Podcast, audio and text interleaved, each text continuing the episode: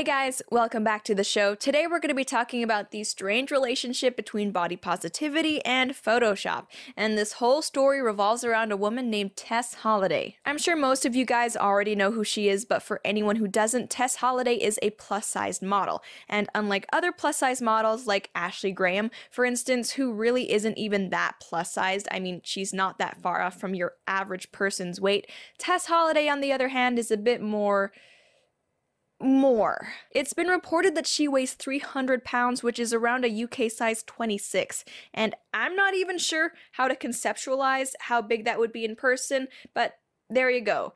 She big girl. Aside from her modeling work, she's probably best known for promoting the F Your Beauty Standards movement, which aims to increase the amount of diverse representation in industries like modeling, beauty, fashion, and just media in general. It's all about hashtag self-love and body positivity and appreciate your body for what it is, that kind of thing. As one fawning write-up about the movement in the Huffington Post read, Holliday made headlines when she was signed by Milk Model Management as the largest woman on their books, proving wrong critics who said she was too large to model. She wants to continue to help other women to feel confident in their bodies, regardless of their size or what society tells them is beautiful. I created the hashtag F Your Beauty Standards because I was tired of being told what I could and couldn't wear by the media and how I should cover my body because of my size. I decided, F that, I'll wear what I want. That article was written in 2015, and since then, Tess Holliday's popularity has really blown up so to speak. She's been featured on magazine covers like People and Cosmo as well, and she also has almost 2 million followers on her personal Instagram account. As popular as she is, though, Tess Holliday has always been somewhat of a controversial figure,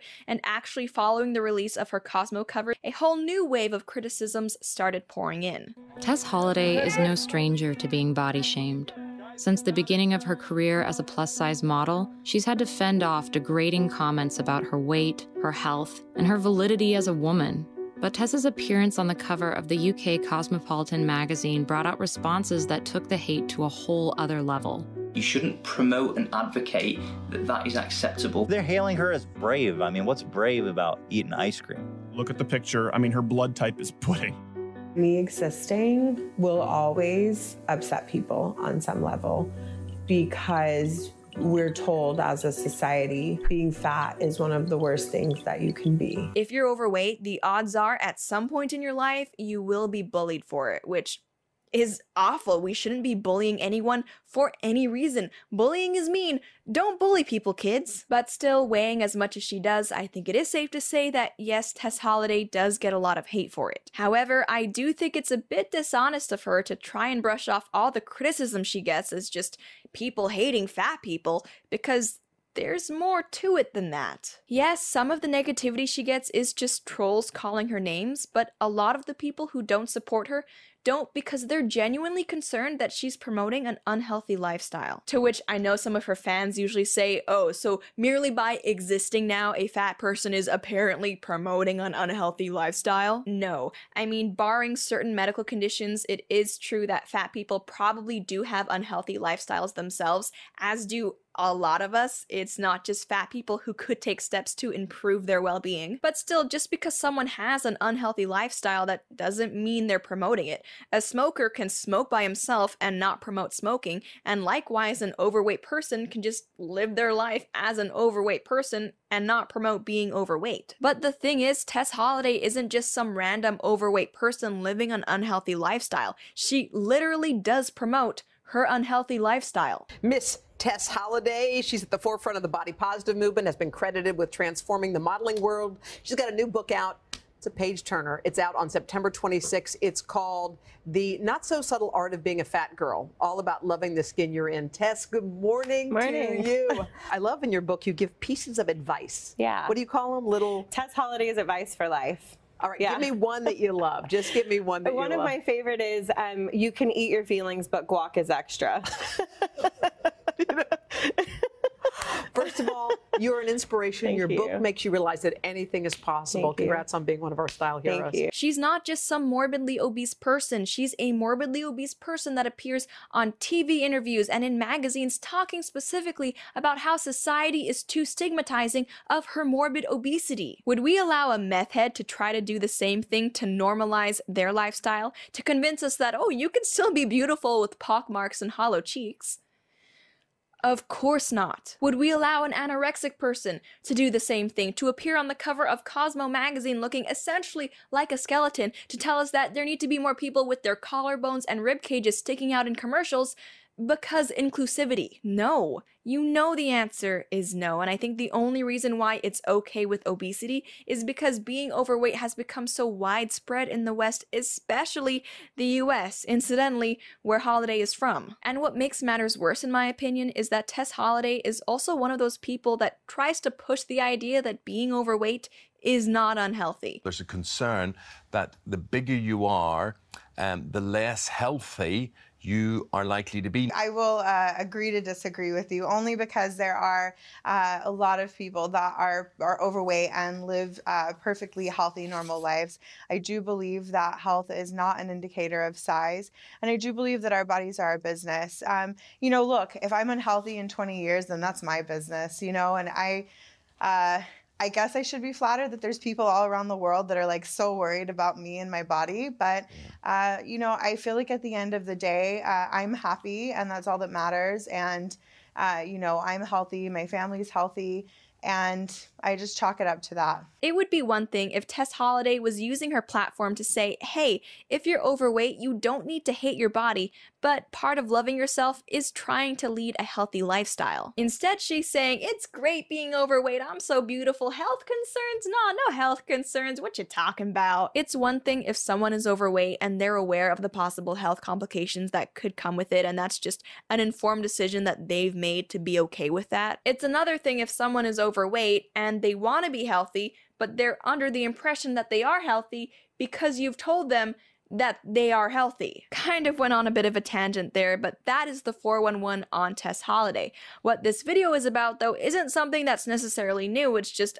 I'm only now finding out about it, is that Tess Holliday, body positivity, self love, media critical Tess Holliday, apparently photoshops her images. And I know that may sound like a strange thing to pick on her for, because whether we like it or not, the truth is that between Instagram models and brands, commercials, Photoshop is everywhere. Personally, I have pretty mixed feelings about the whole Photoshop thing.